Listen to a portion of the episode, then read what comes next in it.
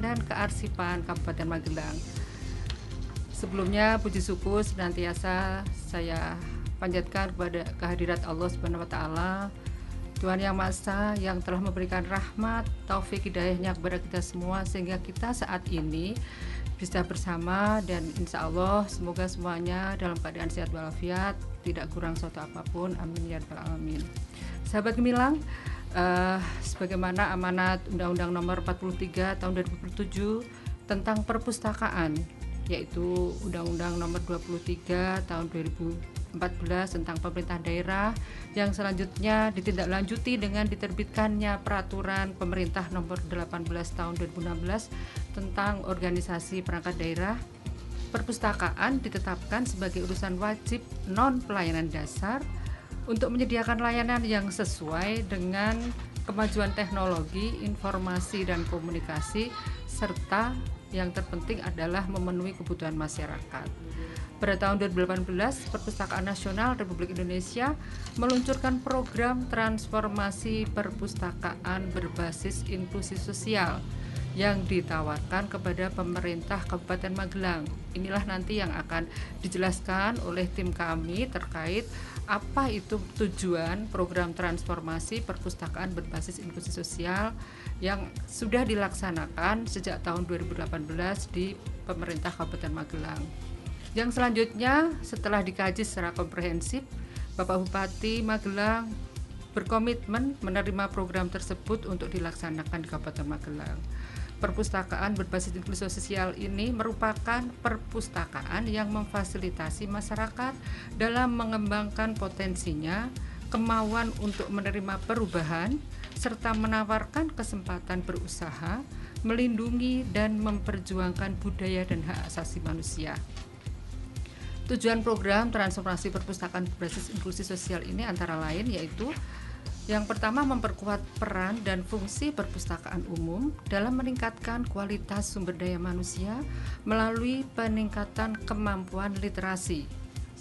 Yang kedua yaitu meningkatkan kreativitas masyarakat dan mengurangi kemiskinan akses informasi. Selanjutnya, tidak kalah penting yaitu dalam upaya pemerintah mencerdaskan masyarakat guna meningkatkan kesejahteraan. Bagaimana strategi program transformasi dalam upaya mencapai tujuan tersebut? Sesuai perubahan teknis implementasi program untuk mencapai tujuan terdapat lima strategi yang harus diperhatikan. Yang pertama yaitu mengembangkan kapabilitas perpustakaan melalui BIMTEK dan pendampingan. Yang kedua yaitu membangun sinergi multi stakeholder yang relevan terhadap transformasi perpustakaan yang mendorong keberlanjutan. Selanjutnya yang ketiga adalah melaksanakan monitoring dan evaluasi secara kontinu. Yang keempat promosi perpustakaan secara kontinu melalui berbagai media termasuk yang hari ini kita laksanakan agar masyarakat memanfaatkan perpustakaan sebagai wahana pembelajaran sepanjang hayat jadi tidak ada kata berhenti untuk belajar sepanjang hayat di kandung badan kita uh, dianjurkan oleh pemerintah tanpa henti untuk mengembangkan literasi ini melalui program kegiatan perpustakaan berbasis inklusi sosial. Yang terakhir yaitu menyediakan sarana prasarana perpustakaan sesuai dengan kebutuhan masyarakat. Bahwa kami dari Dinas Perpustakaan dan Kearsipan Kabupaten Magelang telah difasilitasi oleh pemerintah Kabupaten Magelang dalam ini Bapak Bupati Jenderal Arifin uh, berkenan mendirikan gedung yang megah alhamdulillah mm -hmm. di yang beralamat di Dokter Jalan Dokter Sutomo Munilan mm -hmm. dan alhamdulillah uh, sejak didirikan gedung itu animo masyarakat uh, terkait dengan pemanfaatan gedung tersebut sangat antusias meskipun saat ini di era pandemi ini memang ada pembatasan uh, kegiatan pelayanan, namun alhamdulillah banyak masyarakat yang uh, menghendaki pelayanan yang diharapkan sampai kepada masyarakat baik di desa maupun di perpustakaan-perpustakaan komunitas sudah kami laksanakan dan insya Allah mohon doa restunya semoga tujuan perpustakaan berbasis inklusi sosial ini yang endingnya adalah meningkatkan kesejahteraan masyarakat, hmm. nanti diharapkan bisa terwujud melalui kegiatan uh, literasi atau melalui ke program kegiatan yang sudah diberikan kepada Dinas Perpustakaan dan Kearsipan Kabupaten Magelang. Mungkin itu gambaran uh, secara umum uh, terkait dengan transformasi perpustakaan berbasis inklusi sosial. Terima kasih kepada para pendengar setia uh, Radio Gemilang FM yang uh, berkenan untuk mengikuti acara ini secara langsung dan kami hari ini didamping oleh tim kami iya. terkait yeah. dengan uh, live hari ini ada Bapak Amroni, ada Bapak Budi Sumantri dan juga tim pustakawan kami yang insya Allah nanti bisa ngobrol bareng di yeah, sini betul. secara live mm -hmm, sehingga okay biar uh, apa yang selama ini mungkin jadi uh, apa unek masyarakat terkait dengan pelayanan dinas perpustakaan mm -hmm. dan kearsipan Magelang bisa didiskusikan di sini bersama. Okay. Itu mungkin Mas Farel uh, okay. Terima kasih atas waktunya. Oke. Okay. Mm -hmm. Lengkap sekali ya untuk yang sudah disampaikan oleh beliau bahwasanya fungsi dari perpustakaan dan juga dengan adanya perpustakaan baru dengan gedung yang representatif mudah dijangkau juga yeah. ya kan oleh masyarakat. Jadi masyarakat memang lebih dimudahkan untuk mendapatkan ilmu di situ ya, iya. Bu ya.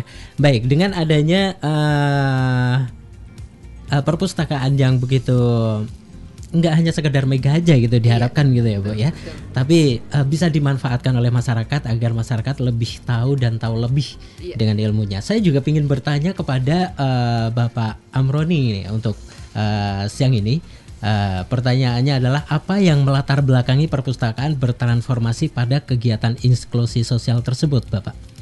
Ya, yeah, terima kasih Mas yeah. Faren yeah. dan Kang Mas Mbak Yu, sahabat Gemilang yang kami hormati. Uh, yang melatar belakangi perpustakaan bertransformasi pada kegiatan inklusi sosial adalah bahwa saat ini definisi literasi tidak lagi terbatas pada pengenalan kemampuan membaca abjad dan angka, hmm. tetapi sudah diperluas Mas Farel hmm, yeah. menjadi pengenalan kognitif skill, kognitif skill yang mampu mendorong yeah. seseorang mm -hmm. untuk melakukan kegiatan ekonomi yang produktif Mas Farel. Okay. Diharapkan mm -hmm. setelah membaca mm -hmm atau menerima informasi di perpustakaan hmm. bisa mengaplikasikan bisa mempraktekkan ilmunya yang didapat okay. itu yeah. Ya. uh, untuk menambah wawasan meningkatkan SDM juga untuk meningkatkan sejahteraan nah perpustakaan tidak hanya diarahkan untuk anak sekolah tetapi juga harus inklusif untuk masyarakat umum. Itu yang melatar belakangi mm-hmm. e, perpustakaan bertransformasi pada kegiatan inklusi sosial. Okay. E, eh, demikian Mas Farel. Oke, okay. dengan adanya transformasi itu diharapkan ada perubahan-perubahan yang signifikan gitu ya Pak ya untuk uh, pengembangan ter, uh, perpustakaan sendiri. Sementara untuk Pak Budi Sumantri mungkin bisa dijelaskan ya Pak dengan adanya transformasi tersebut uh, sejauh manakah perpustakaan di Kabupaten Magelang dalam program uh, transformasi itu? Uh, baik Mas Farel dan pemirsa Radio Gemilang. Jadi peran dari perpustakaan Kabupaten Magelang dalam program transformasi itu ada beberapa. Antara lain mengkoordinasikan kegiatan-kegiatan transformasi baik di provinsi, di desa ataupun di Kabupaten Magelang kemudian terkait juga dengan pengembangan perpustakaan di desa-desa itu yang pertama Oke. Okay. Terus yang kedua pemirsa dalam hal ini juga kita melaksanakan beberapa program antara lain satu bimbingan teknik kemudian uh, pertemuan antar para pihak dan hmm. yang ketiga adalah pertemuan meeting para pembelajaran teman sejawat terus dilanjutkan juga workshop yang tidak kalah pentingnya tingkat provinsi maupun tingkat nasional kemudian yang tidak kalah penting adalah penyusunan rencana -hmm. kerja transformasi setiap tahun dan kita punya program sampai tahun 2024 yeah. baik pusat kemudian provinsi ataupun di kabupaten bahkan sampai di desa-desa kemudian yang terakhir adalah mengevaluasi dan menyampaikan laporan secara periodik ke Perpusnas. Itu Mas Farel dan pemirsa eh, ada empat kegiatan Mm -mm. peran perpustakaan Kabupaten Magelang. Oke. Oke, luar biasa sekali ya. Begitu semangatnya gitu ya. Akan lebih semangat lagi kalau masyarakat itu bisa memanfaatkan hal itu dengan lebih baik gitu ya, Iya, Bu ya. Oke. Betul, betul. Nah, agar lebih semangat juga, Kak Mas Bayu juga bisa bertanya langsung via WhatsApp di 081578968968 atau bisa lewat telepon di 587373. Oke. Mm-mm. Eh, sementara buat Kak Mas Bayu yang sudah eh, gabung, aduh luar biasa sekali ini. Ada pertanyaan boleh dijawab Iya, ya, Bu ya? boleh. Oke. Ya, silahkan. yang ini Terima ada kasih. satu Oke, yang ini dari eh sebentar. Aduh dua. Oke. Ada Mbak Arini yang ada di Magelang. Mbak Arini bertanya, untuk perpustakaan di Kabupaten Magelang pada saat corona apakah ada pembatasan untuk pengunjung untuk tiap harinya gitu, Pak? Silahkan. Ya, Eh, terima kasih Mbak Arini. Alhamdulillah. Tinggalnya di mana nih Mbak Arini ya? Di Magelang ini Mbak Arini. Kota, Magelang kota. Magel eh, mungkin ya Bu ya, cuma Iya. dari Magelang gitu. Iya, terima kasih Mbak Arini atas perhatiannya. Eh, sudah berkenan mendengarkan secara live dan ada pertanyaan.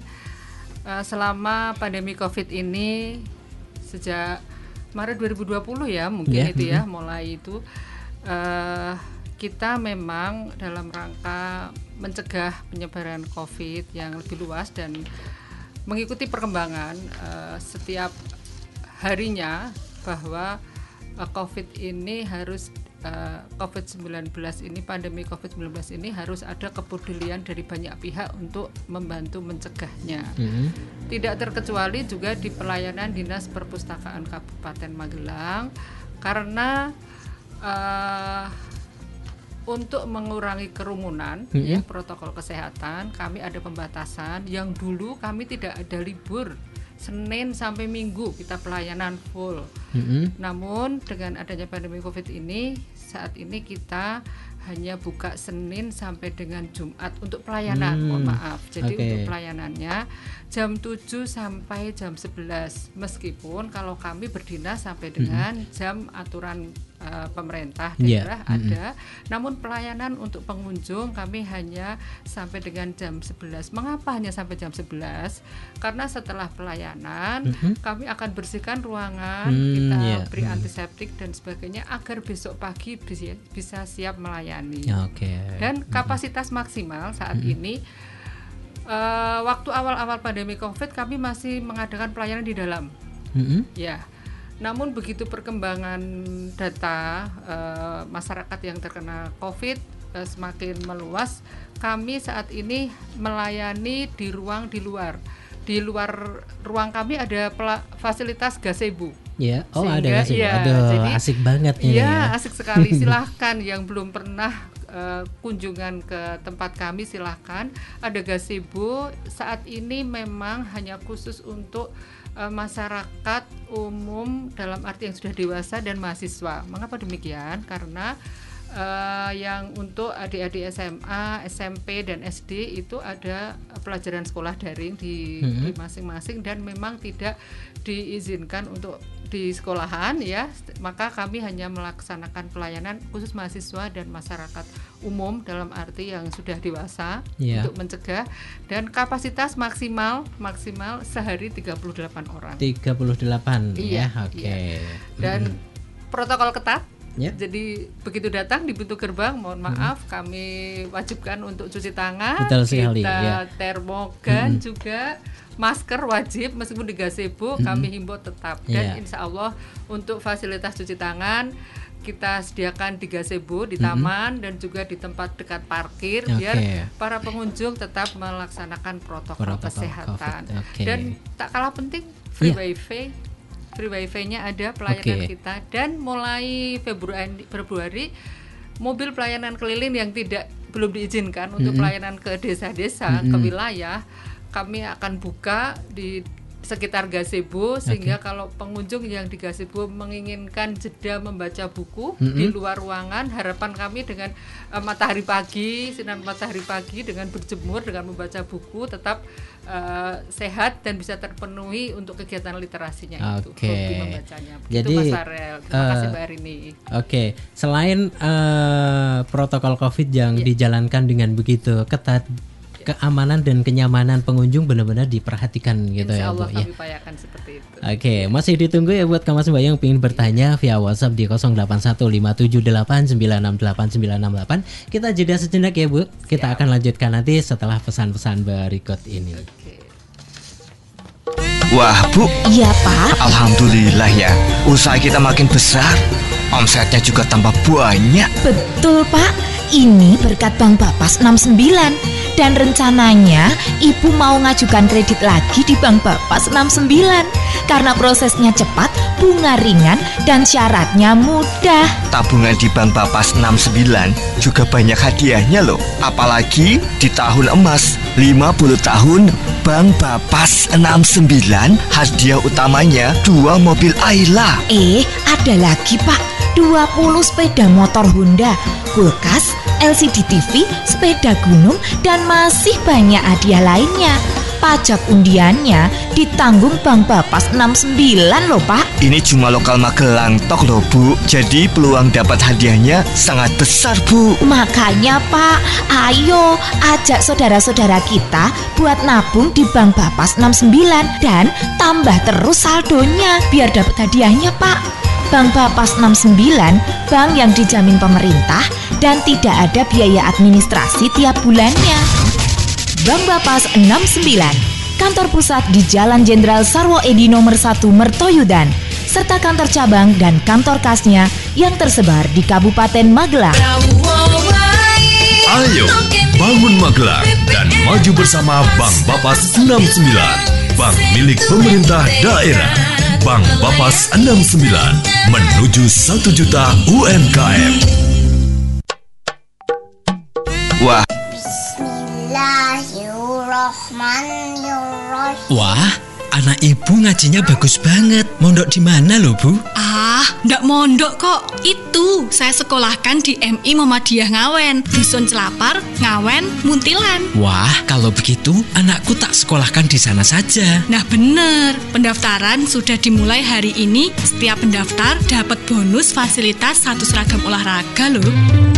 MI Muhammadiyah Ngawen, Selapar, Ngawen, Muntilan dengan misi terwujudnya madrasah yang dapat membentuk generasi yang religius, disiplin, dan peduli lingkungan membuka penerimaan peserta didik baru tahun pelajaran 2021-2022 dengan syarat menyerahkan fotokopi dan asli akte kelahiran, kartu keluarga, KTP orang tua, kartu PKH bagi yang memiliki ijazah, pas foto 3x4 dan mengisi formulir pendaftaran. Didukung kegiatan ekstrakurikuler tilawah Quran, tapak suci, drum band, pramuka, nasid, dan tari, serta kegiatan madrasah, tahfiz, juz amma, dan ngaji Al-Quran, sholat duha, les pelajaran, kegiatan Ramadan, peringatan Hari Besar Islam dan Nasional, serta senam menjadikan MI Muhammadiyah Ngawen banyak prestasi yang diraih baik jasmani dan rohani, baik tingkat kecamatan, kabupaten, provinsi, bahkan tingkat nasional dari tahun 2018 sampai tahun 2020. Segera daftarkan putra-putri Anda di MI Muhammadiyah Ngawen, Celapar Ngawen, Mutilan. Keterangan lebih lanjut hubungi Bapak Cahyo 0878 8088 0807 dan Bu Indri 0856 4333 2922. Dapatkan fasilitas satu seragam olahraga dan tas sekolah untuk peserta didik baru. Iki kepiye to iki? Malah marah sama barang. Wow, kayak ngomong wit ambruk kok, Bu. Eh alah, mundur pak, mundur, cepet. Waduh, amburio ono wit ambruk sisan ibu. Maju ra iso, mundur yo ra iso, apa meneh miring? Aduh, apes pak nih. Tenang Bapak, Ibu, semua tidak apa-apa. Saya sudah teleponkan call center 112. Call center 112. Opo kuwi, Mas? Call center 112 adalah layanan panggilan darurat bebas pulsa yang dapat diakses oleh seluruh warga Kabupaten Magelang melalui telepon rumah atau telkom Pak dari semua nomor HP, semua operator. Ah, terus opo wae kuwi, Mas? Sing iso dilaporkan. Apa saja boleh Pak, seperti kebakaran, kerusuhan, kecelakaan, bencana alam, penanganan masalah kesehatan, gangguan keamanan, dan ketertiban umum. Wah, canggih ya. Oh, oh yo Bu, akui caranya bagaimana Mas? Gampang Pak, tinggal telepon di nomor 112 dari nomor telepon Telkom maupun HP dari semua operator. Selanjutnya akan terhubung dengan operator yang siap 24 jam, bahkan hari libur juga tetap membuka layanan. Sampaikan identitas dan kejadian dengan jujur dan benar ya. Nah, kui Pak, gateke. Kemudian, operator akan menindaklanjuti dengan berkoordinasi dan mengirimkan tim reaksi cepat untuk segera melakukan pertolongan. Wah, wes komplit tenang. Tapi ingat Pak, Bu, jangan pakai main-main karena layanan panggilan ini sifatnya darurat dan jangan pula ngeprank maupun ghosting ya Bu. Layanan panggilan darurat call center 112 Kabupaten Magelang. Keselamatan Anda prioritas kami. Pesan layanan masyarakat ini dipersembahkan oleh Dinas Komunikasi dan Informatika Kabupaten Magelang. Kembali Anda dengarkan Jamus Gemilang, Jagongan Lan Musyawarah Radio Gemilang.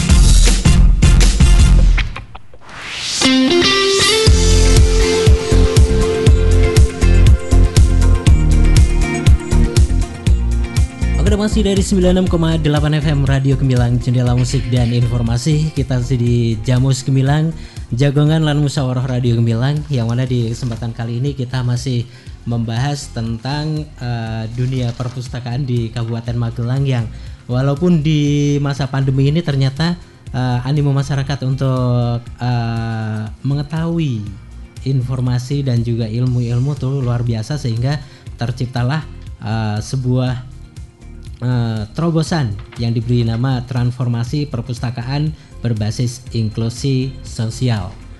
Saya jadi ingin bertanya kepada Bu Bella ini ya, ah, untuk memasuki tahun 2001 nih ya. Kita sudah mengawali 2001, tentu tuntutan dari masyarakat banyak sekali ya dengan program-program yang ah, dilakukan oleh ah, Ibu Bella tentang ah, perpustakaan ini ya kan.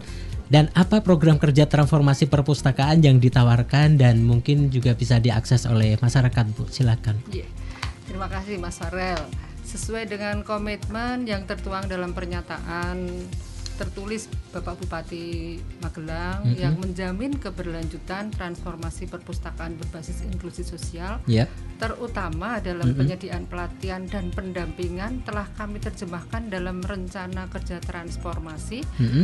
Di antaranya yaitu kegiatan pelibatan masyarakat melalui kegiatan pelatihan keterampilan life skill sebanyak 20 kegiatan. Nah, silahkan warga masyarakat atau komunitas yang ingin punya usul kegiatan pelatihan apa yang dibutuhkan masyarakat saat ini eh, silahkan bisa menghubungi lewat Radio Gemilang Mhm. atau mungkin lewat langsung ke IG kami, Mhm. IG Dispuspa ataupun juga eh, langsung datang ke kami untuk diskusi, untuk eh, menyampaikan usul saran. Kami Iya. akan dengan senang hati menampung dan akan kami eh, catat untuk program kegiatan di tahun 2021 ini. Ya, Karena kami ada 20 kegiatan nih 2022 Wow. 2021. Namun apa belum kami tentukan karena kita Mm-mm. ingin mendapatkan masukan dari masyarakat. Oke. Seperti itu. Lalu sel- selanjutnya, mohon maaf, kegiatan pembinaan untuk mempersiapkan perpustakaan desa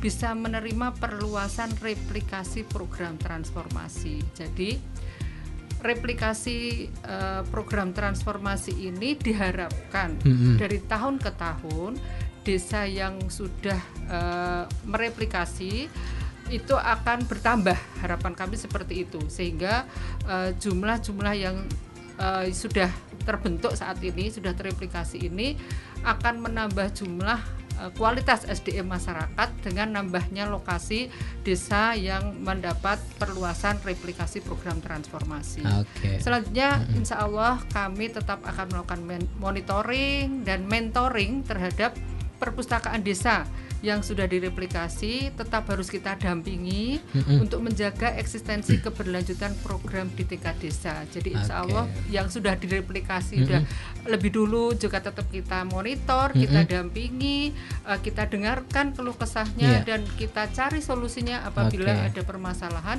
dan yang mau dibentuk tidak usah ragu, mm-hmm. tidak usah sungkan untuk diskusi kepada kami bagaimana okay. caranya mereplikasi perpustakaan desa masing-masing. Okay. Itu gambaran kegiatan 2021 di samping hmm. banyak hal masukan hmm. yang mungkin juga tidak bisa kami ceritakan hmm. terlalu banyak di sini nanti yeah. bahwa kami juga sejak bulan awal Januari hmm. sudah men mendekat merapat kepada pihak-pihak uh, eksternal yang mungkin bisa menjadi mitra kami untuk okay. melakukan kegiatan bersama keberlanjutan transformasi perpustakaan berbasis inklusi sosial dan ini antara lain seperti okay. yang bisa dilakukan. Hmm, jadi Oke, okay, jadi apa yang uh, program yang diberikan kepada masyarakat itu bukan mm -hmm. hanya sekedar dari masukan dari perpustakaan itu sendiri iya, gitu ya, tidak, tapi tidak, mencoba untuk menggandeng masyarakat, Menggali maunya masyarakat gimana apa, gitu, ya. gitu ya. Oke, okay, iya. luar biasa. Jadi ini adalah semacam uh, jalan keluar yang ya 50-50 bagus gitu ya, iya, Pak. Ya, luar biasa.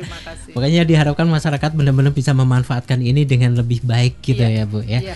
Oke, kalau uh, 2020 sudah berjalan ya untuk program kerja transformasi, boleh bertanya ini Bapak untuk Bapak Amroni, seperti apa sih pelaksanaan program transformasi yang sudah dilaksanakan oleh Dispuspa selama ini, Bapak? Ya, terima kasih Mas ya. Farel. Hmm. Uh, untuk kegiatan transformasi perpustakaan berbasis inklusif tahun 2020, -hmm. uh, kami uh, sesuai dengan program kerja uh, mulai dari tadi sudah disampaikan juga di awal oleh Bu Kepala Dinas iya. kaitannya yeah. dengan jam layanan dan yang lebih penting lagi adalah kegiatan pada uh, pelibatan masyarakat Mas okay. Farel. Mm -hmm. Jadi kegiatan pelibatan masyarakat ini adalah uh, di samping kami memfasilitasi komunitas masyarakat mm -hmm. untuk berkegiatan di perpustakaan, mm -hmm. kami juga memfasilitasi pelatihan keterampilan life skill yang okay. bersumber dari informasi atau ilmu-ilmu yang didapat dari perpustakaan. Hmm, yeah. yeah. Hmm. Uh, kami ada tiga sasaran. Hmm. Ada maksud kami ada empat eh, tiga aspek. Yeah. Ada aspek ekonomi, hmm. aspek pendidikan dan aspek kesehatan. Oke. Okay.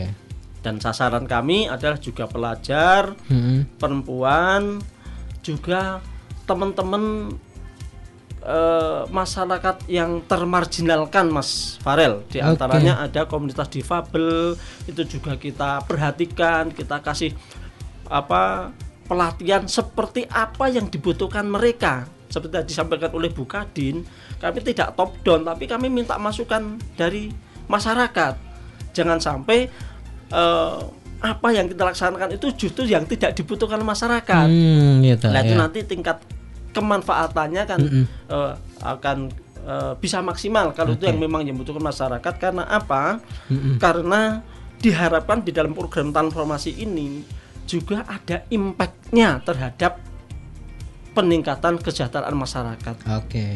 Begitu Mas Farel. Oke luar biasa sekali ya untuk program-program yang sudah dilaksanakan ya. Kita ke WhatsApp lagi ya Bu, Bapak ya, untuk ya. menjawab pertanyaan-pertanyaan okay. uh, uh, biar semuanya bisa tercover gitu ya. Oke kita buka lagi untuk WhatsApp yang sudah masuk di pagi ini. Ada luar biasa nih masyarakat untuk mengetahui uh, apa dan bagaimana perpustakaan yang ada di Kabupaten Magelang ya. Karena mungkin selama ini anggapan kita bahwasanya aduh kok sekarang udah bagus kayak gitu takut deh kalau masuk mungkin ada anggapan semacam itu padahal uh, welcome gitu ya Bu ya untuk semua masyarakat nggak dibatasi semuanya Sangat bisa welcome, memanfaatkan yeah. sekali ya Oke okay, mau bertanya nih Pak dari aduh Mbak kalau bertanya bisa dikasih nama ya Mbak ya uh, tapi yang jelas di 0823 2112 8383 Selamat pagi Bapak Ibu mau bertanya uh, apakah di Kabupaten Magelang tingkat literasi membaca masyarakat termasuk tinggi? Bagaimana setelah dan sebelum adanya perpustakaan, Bu? Ya, terima kasih. Kalau uh, nggak ada namanya nih, nggak apa-apa ya. Iya. ya, Mas atau Mbak nggak tahu nih yang nanya. Mm-mm. Kalau dilihat uh, dari IPM ya, Indeks Pembangunan Manusia, Kabupaten Iya. Magelang dari tahun ke tahun itu Mm-mm. eh, lamanya pendidikan dan harapan lamanya pendidikan itu meningkat. Iya. Ya, berarti otomatis nih dengan eh, harapan lamanya pendidikan meningkat, mereka tidak terlepas dari kegiatan literasi, kegiatan baca, membaca, menulis, dan alhamdulillah eh, angka angka apa kelulusan sekolah juga semakin meningkat Iya. dan indeks kepuasan masyarakat terkait dengan kegiatan membaca atau kegiatan diskusi ini alhamdulillah juga dari surveinya juga naik. ya. Hmm, Jadi iya. alhamdulillah sebetulnya Kak tidak usah disuruh sebetulnya masyarakat itu untuk kegiatan membaca. Iya. Membaca atau literasi ini dalam bentuk membaca apa pun, tidak harus kita membaca memegang buku secara fisik, Oke. membaca banyak hal tentang eh, ilmu pengetahuan tentang COVID, Mm-mm. tentang kesehatan, Iya. tentang sosial masyarakat dan apa pun itu adalah kegiatan literasi. Hmm, Jangan hmm. salah literasi tidak harus kita pegang buku secara fisik, membaca buku di pojokan, duduk manis, tidak, tidak seperti Iya, itu. Zaman ah. sekarang tidak seperti itu. Beda ya, Bu. ya? Bahkan kita membaca buku juga secara digital sekarang. Iya, betul. Nah, ini menjadikan eh, kami harus memberi informasi nih pada masyarakat terkait dengan e-book eh, buku yang digital bahwa kami di Kabupaten Magelang ketersediaan bukunya adalah eh, jumlah koleksi non digitalnya ada 26.367 judul Oh. Mm-mm. atau sejumlah 45.025 eksemplar. Oh, luar Dan biasa. jumlah koleksi digitalnya kita alhamdulillah ada 1103 judul, 1159 eksemplar. Oke. Bagaimana apabila masyarakat e-book ini yang dibutuhin kok nggak ada nih di, di perpustakaan karena eh, mohon maaf kita kegiatan membaca belajar membaca dengan masyarakat mohon maaf yang di pedesaan Iya. yang itu tidak semua butuh digital ternyata Hmm. kebutuhan membaca buku secara fisik masih dibutuhkan. Iya. Namun bagaimana masyarakat yang menginginkan membaca buku secara digital dengan ilmu pengetahuan yang lebih luas di luar yang ketersediaan di kami, Mm-mm. kita sudah eh, ada kerjasama dengan IPUSNAS, Oh. Perpusnas, Iya. Perpustakaan Nasional ada yang namanya IPUSNAS Mm-mm. dan juga Perpustakaan Provinsi Jawa Tengah ada yang namanya Ijateng. Nah, silahkan akses IPUSNAS dan Ijateng di IG kami, di Instagram kami, Dispuspa Magelang, itu ada tutorialnya.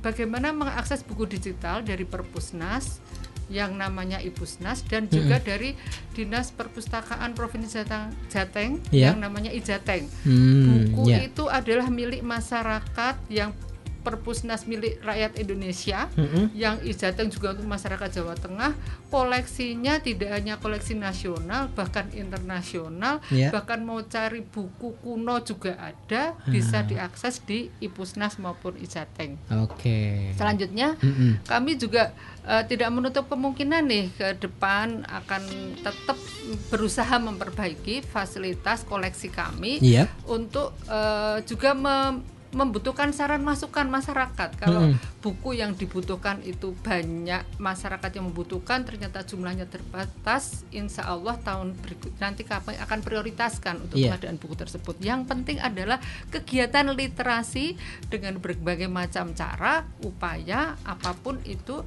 harus kita apresiasi. Oke. Tidak harus datang ke kami karena memang mohon maaf belum boleh berkumpul-kumpul nih Betul gitu sekali, ya. Tapi iya. literasi secara eh, lebih eh, memanfaatkan teknologi ini juga kita harapkan seperti Oke. itu. Ya. Jadi dari penjelasan dari Ibu Bella tadi Iya. persis dengan satu buah pertanyaan dari WhatsApp Iya. dari Mas Ma'ruf yang iya? ada di Magelang ya. Oh iya. yang mengata eh, yang menanyakan eh, e-book yang bisa diakses masyarakat disediakan di perpustakaan Kabupaten Magelang. Iya. Kalau boleh tahu login Gmail atau isi buku tamu mungkin Ibu. Iya. Mm-mm.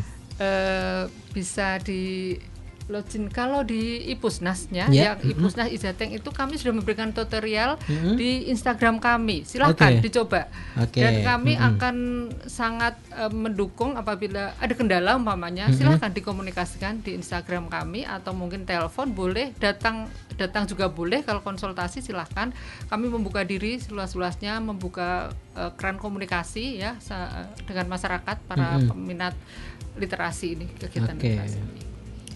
Oke, luar biasa sekali ya. Jadi walaupun mungkin Anda nggak bisa datang ke perpustakaan daerah, Anda juga bisa mengakses Betul. semua uh, buku-buku di situ dengan uh, sistem online gitu Iya, ya, Pak ya. betul, Oke, berarti sudah uh, menjawab tantangan zaman untuk Iya, saat ini insya gitu. Iya. luar biasa sekali. Ada solusi. Oke, ada solusi juga. Baik, eh, saya ada eh, WhatsApp juga tentang eh, program eh, ini eh, yang berbasis inklusi sosial itu sendiri ya. Satu WhatsApp dari Bapak Edi Japri nih, Bu ya. Oh iya. Pak Edi Japri. Oke, oke Pak Edi ini mengatakan bahwasanya eh, saya pengurus eh, perpustakaan desa Iya. dan sampai saat ini eh, terlalu sulit untuk menghubungi perpustakaan daerah. Oh gitu. Apakah bisa menghubungi perpustakaan daerah untuk eh, penambahan buku-buku gitu, loh, Bu? Oh, iya. Ya, silakan Iya. Pak Edi bisa didengarkan ini Oh ya. iya. Monggo silakan bisa. Intinya begini. Ya. eh, kalau susah dihubungi, Mm-mm. eh, mohon maaf kami sudah mohon maaf karena kami pelayanan masyarakat ya. Iya. Ibarat nomor WA kami sudah nggak rahasia lagi, udah jadi pasaran nih. Hmm. Gitu. Bahkan nomor saya sudah. Oke. Ba- masyarakat bisa kunjungan ingin bertemu kami, mohon Mm-mm. maaf kepala dinasnya dengan senang hati dan kami sering menerima seperti itu. Hmm, gitu. Kami ngobrol di gazebo, kami ngobrol di ruang kami Oke. atau eh, yang penting dengan pembatasan dan protokol Mm-mm. kesehatan kami kami lakukan dengan ketat ya. Oke. Tapi kami membuka ruang keran komunikasi selama ini. Mm-mm. Tapi mungkin ini perpustakaan di desa, nama perpustakaannya apa mungkin. Hmm, gitu. Nah, bahkan kami itu melakukan pembinaan monitoring di Mm-mm. perpustakaan desa, perpustakaan komunitas Oke. pun itu Mm-mm. kita kita apresiasi dan kita kunjungi, kita monitor Oke. meskipun mohon maaf karena jumlahnya 800 sekian kalau nggak salah semuanya Oh, itu. luar Jadi biasa. Mm-mm. setahun itu nggak kemput ya, nggak selesai gitu. Tapi kalau memang eh, ada permasalahan yang krusial yang perlu kita Mm-mm. bantu untuk menyelesaikan apa masalah apa solusinya nanti dan kami membuka eh, IG kami ada eh, mohon maaf keran Mm-mm. komunikasi kami ada Instagram, ada Iya. Twitter, Iya. ada FB dan juga web kami ada semua. Oke. Jadi silahkan Mm-mm. kami eh, buka keran komunikasi untuk semua masyarakat, eh, Oke. khususnya ini Mas Edi ya, Mas Edi, Edi, iya. Japri ya, Edi. ya. Eh, pengelola perpustakaan desa. Iya, betul. Oh iya, silahkan Mas eh, Mas Edi Japri Mm-mm. untuk menghubungi kami dan juga ada pengelola kami Mm-mm. secara teknis. Ini Pak Iya. Amroni kebetulan mungkin bisa menambahkan. Monggo silahkan Pak Amroni. Ya, terima kasih Bu Kadin, Bu Bella, dan Mas Farid. Ya. Selamat siang Pak Edi. Eh, bagus sekali pertanyaan ini Pak Edi. Pak Edi Dukun tadi ya Mas Betul Farel ya? sekali, iya. Eh, sebenarnya sudah tepat sekali yang disampaikan Bu Bila tadi. Sebenarnya tidak sulit kok menghubungi menghubungi Mhm. kami di Spuspa. Iya. Eh, secara mau datang langsung atau mau via eh, medsos kita Mhm. sudah eh, siap untuk melayani. Oke. Nah berkaitan dengan pertanyaan Pak Edi untuk penambahan eh, buku eh, ada beberapa hal Pak Edi perlu kami sampaikan Mm-mm. Eh, bahwa pada tahun 2019 awal program transformasi ini eh, Pak Sekretaris Daerah Mm-mm. ini telah menerbitkan surat Ya oke. menerbitkan surat yang ditujukan pada para camat sekabupaten Magelang Mm-mm. untuk mendorong desa Iya. untuk mengalokasikan sebagian dana desa untuk pengembangan perpustakaan desa. Oke. Eh, surat ini setelah kami cek ternyata juga sudah ditindaklanjuti oleh Pak Camat Mm-mm. eh, sudah disampaikan ke desa-desa lah tinggal bagaimana eh, dari perpustakaan desa itu membuat program kerja disampaikan kepada Pak Kepala Desa dan BPD untuk dibahas eh, dalam penyusunan RAPB Des. Hmm, Oke. Eh, itu mungkin untuk penambahan eh, untuk penambahan koleksi buku dari dana desa. Oke. Namun kalau untuk fasilitas yang lain, Mm-mm. fasilitas yang lain misal fasilitas dari eh, program dari nasional ini memang ada per- program bantuan buku. Ya. Namun seperti disampaikan oleh Bu Bella tadi, ini untuk perpustakaan komunitas Mas Farel. Oke, Ya, ya. Jadi kalau misalnya di satu desa itu ada komunitas apa, mungkin Mhm. komunitas pariwisata atau komunitas apa itu Mhm. membentuk ada lembaganya ada lembaganya perpustakaan dan itu eksis. Iya. Ini bisa mengajukan bantuan ke Perpusnas. Hmm, oke. Nanti dengan pesan proposal, proposal itu akan diverifikasi oleh timnya Bu Bella, Oke. termasuk mungkin biasanya kami yang ditugasi. Mhm. Nah, setelah ternyata sudah sesuai dengan kriteria akan difasilitasi untuk Oke. diteruskan ke Perpusnas. Hmm, oke. Lah dari Perpusnas juga ada seleksi juga. Mm-mm. Seleksi juga ini sudah layak apa belum? Lah kalau ternyata sudah layak, nanti buku itu akan disediakan. Oke, Lah, ya. sebagai informasi tambahan bahwa untuk tahun 2020 ini ini Bu Kepala Dinas ini sudah memfasilitasi 14 perpustakaan komunitas Ya. diakseskan bantuan buku ke Perpusnas. Alhamdulillah Hmm, oke. Mas Farel itu Ya. bukunya sejumlah 500 eksemplar Mhm. terdiri dari 250 judul Mhm. senilai 50 juta gratis. Wow, luar biasa. ya. Gratis Mhm. cuman konsekuensinya Mhm.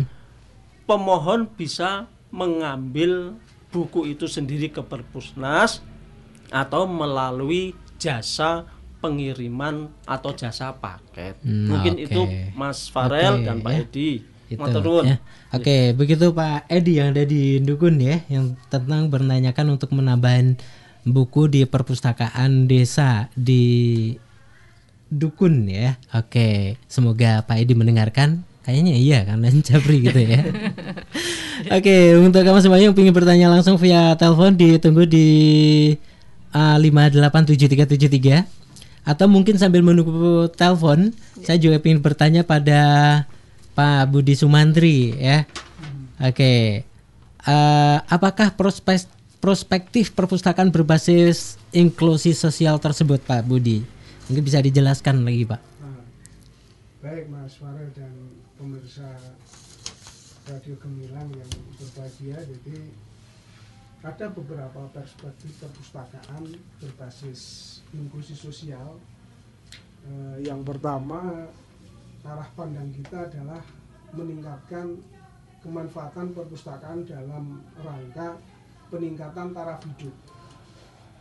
Selanjutnya untuk meningkatkan kerjasama, sinergitas, peran perpustakaan pusat, peran perpustakaan provinsi, peran perpustakaan kabupaten ataupun desa dalam rangka pembangunan masyarakat seutuhnya. Jadi Oke. bisa meningkatkan ekonomi masyarakat, peningkatan kesehatan masyarakat dan peningkatan pendidikan masyarakat. Yang terakhir adalah meningkatkan sumber daya perpustakaan yang tadi sudah dibahas seperti koleksi-koleksi baik koleksi buku manual ataupun buku elektronik. Mm-mm. Kemudian juga bagaimana meningkatkan tenaga pengelola perpustakaan.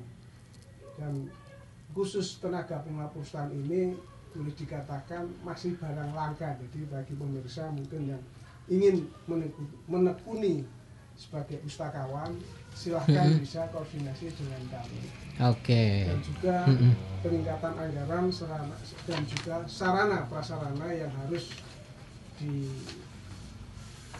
sajikan dalam hal peningkatan perpustakaan antara lain dengan perpustakaan berbasis elektronik. Oke, Jadi, mm-mm. Pemerintah Provinsi Jawa Tengah sudah beberapa desa yang memberikan bantuan antara lain 200 juta itu untuk perpustakaan digital. demikian Mas Farel dan pemirsa mudah-mudahan bisa bermanfaat. Terima kasih. Oke, terima kasih Pak Budi Sumantri selaku selaku Kepala Bidang Perpustakaan uh, di Kabupaten Magelang ya. Ada satu lagi WhatsApp yang harus kita baca juga. Namun namun kita jeda sejenak ya Bu ya. Kita akan mendengarkan uh, pesan-pesan Barakikot ini. Kita akan kembali sesaat lagi. Tetap menyatu di 96,8 FM Radio Gemilang. Ayo, ikuti rangkaian acara di bulan Januari 2021 di Armada Town Square dalam Hello 2021.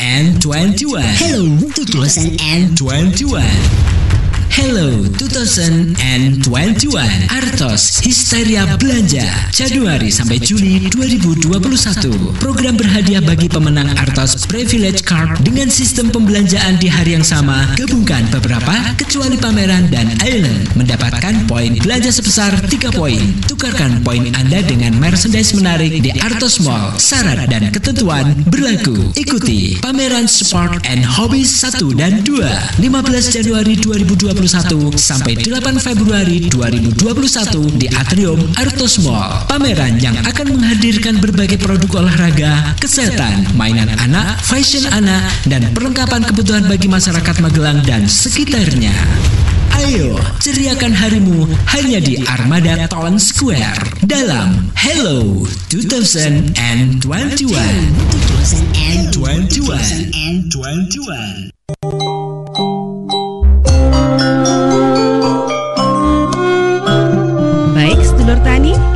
Mendengarkan penjelasan dari Profesor Dr. Insinyur Indah Prihardini MP, formulator pupuk organik cair Ribos. Ribos adalah pupuk organik cair multifungsi sebagai biofertilizer, pembenah tanah, bioproteksi, sekaligus untuk biohormon akan meningkatkan pertumbuhan tanaman, mengaktifasi mikroba di dalam tanah sehingga menyediakan hara bagi tanaman sehingga tanaman bisa tumbuh dan produksi dengan baik. Monggo, mungkin ada yang mau bertanya? Kalau saya itu juga judek bu, tanaman jagung saya sering kali terkena hama bule. Apakah pupuk cair ribos juga bisa mengatasinya? Pupuk organik cair ribos juga bisa digunakan untuk tanaman jagung. Terbukti pertumbuhan tanaman jagung yang menggunakan pupuk cair organik ribos lebih tinggi dibandingkan dengan tanaman jagung yang tidak menggunakan pupuk organik cair ribos. Di samping itu, pupuk organik cair ribos juga terbukti mampu mengendalikan penyakit gulai pada uh, tanaman jagung dan hasil tongkol jagung lebih seragam dan pertumbuhan atau produksi menjadi lebih cepat dibandingkan dengan pertumbuhan atau tanaman jagung yang biasanya. Baik sedulur tani, kita sudah tahu manfaat dari pupuk organik cair ribos. Untuk mendapatkan pupuk organik cair Ribos, hubungi toko-toko pertanian terdekat atau pengurus masjid di desa masing-masing. Untuk menjadi agen, silahkan menghubungi Bapak Anding Sukiman di nomor HP atau WA 0822 2045 2095.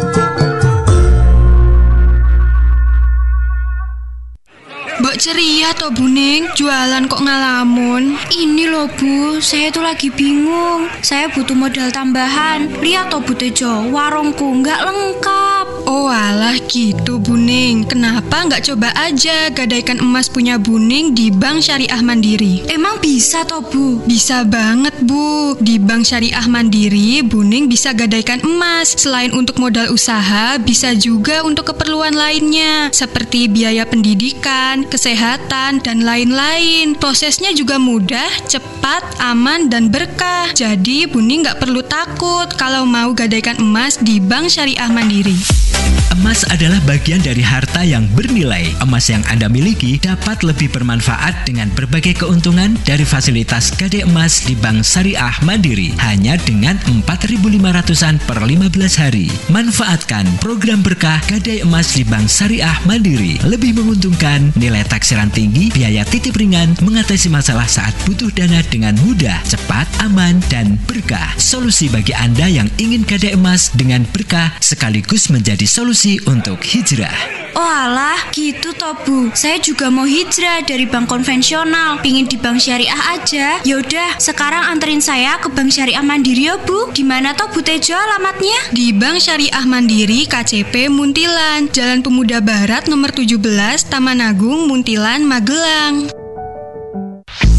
Kembali Anda dengarkan Jamus Gemilang Jagongan lan Musyawarah Radio Gemilang.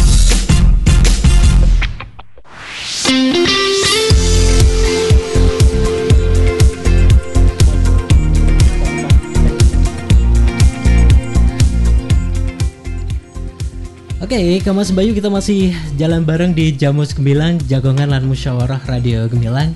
Yang mana di kesempatan kali ini kita masih bicara bincang-bincang langsung dengan Ibu Kepala Dinas Pordis Puspa, Ibu Bella Pinarsi SHMM, ada juga Bapak Kepala Seksi Pengembangan Perpustakaan selaku PIC atau program Bapak Amroni Esos. Ada juga Kepala Bidang Perpustakaan Bapak Budi Sumantri STMT ya banyak sekali pertanyaan yang sudah dijawab.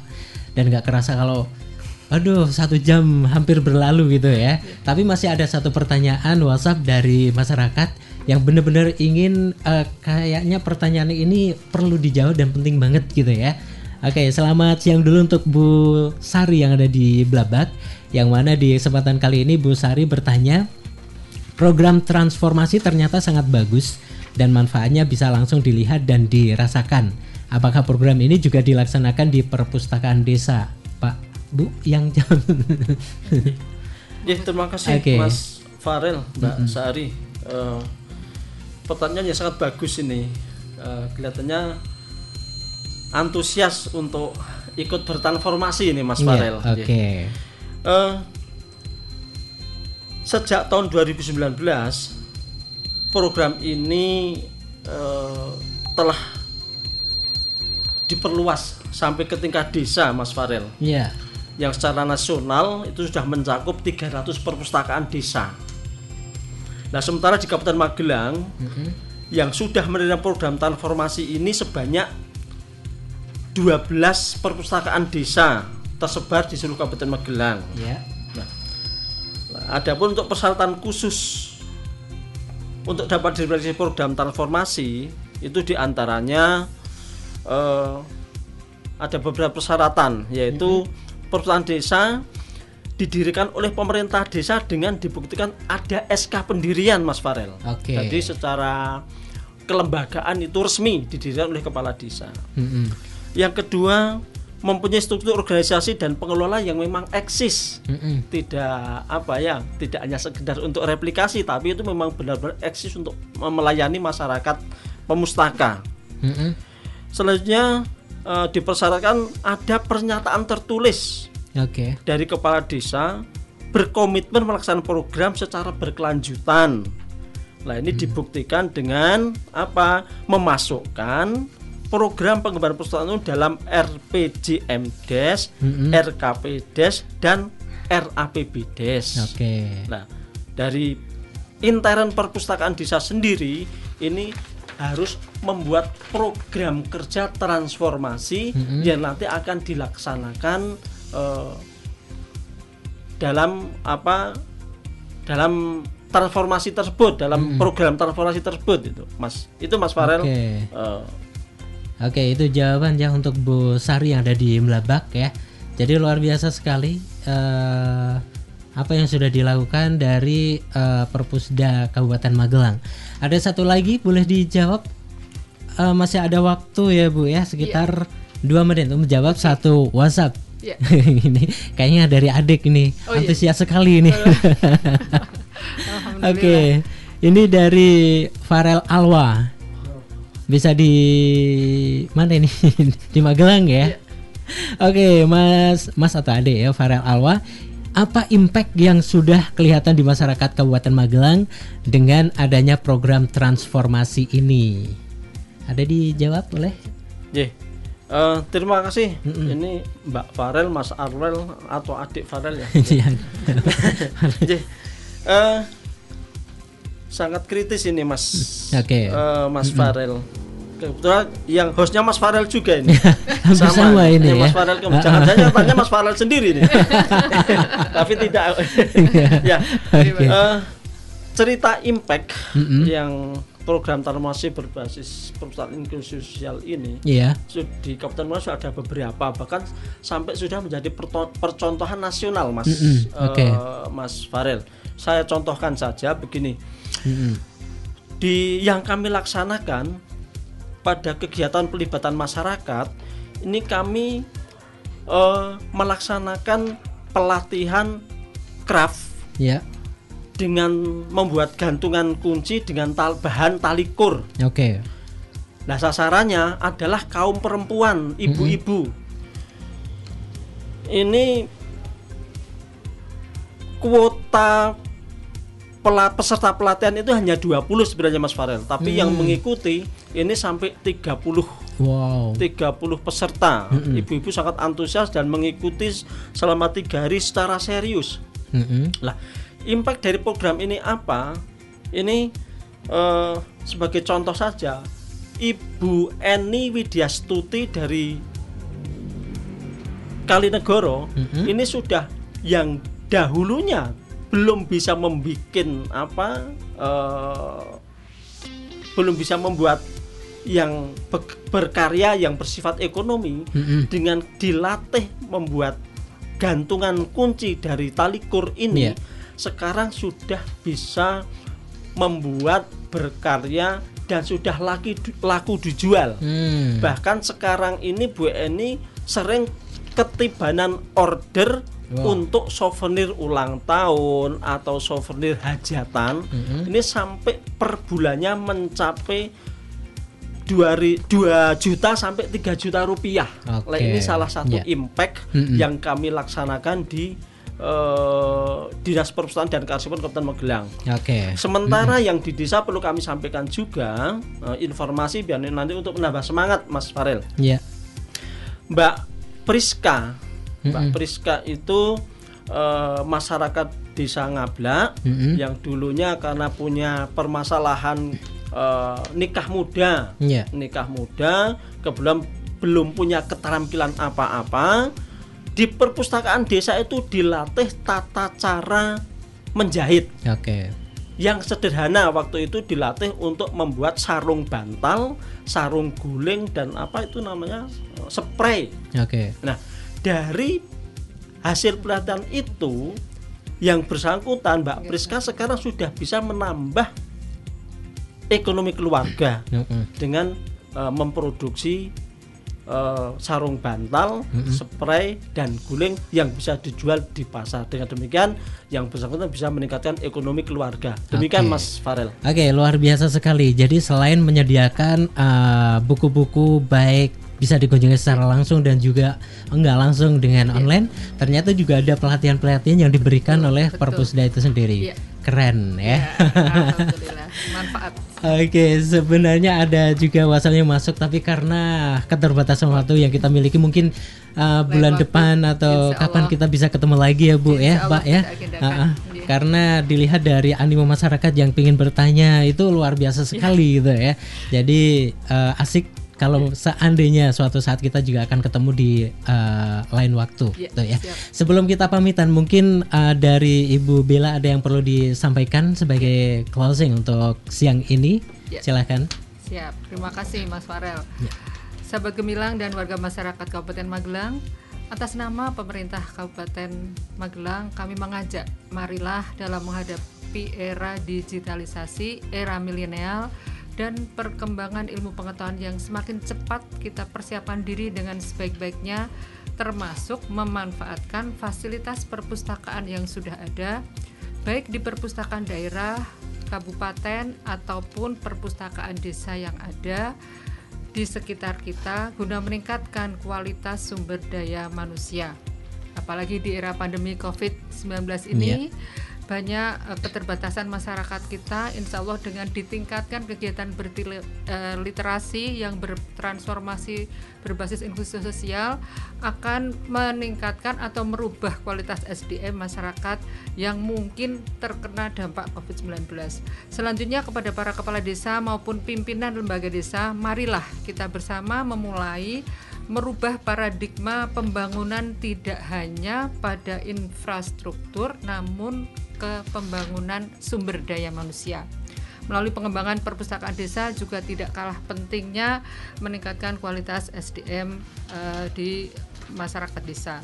Pemerintah Kabupaten Magelang telah menerbitkan regulasi yang sangat cukup sebagai payung hukum dalam mengambil kebijakan maupun kebijaksanaan pengembangan perpustakaan desa. Transformasi perpustakaan nyata dan berguna. Terima kasih. Wassalamualaikum warahmatullahi wabarakatuh. Salam literasi untuk, Untuk kesejahteraan.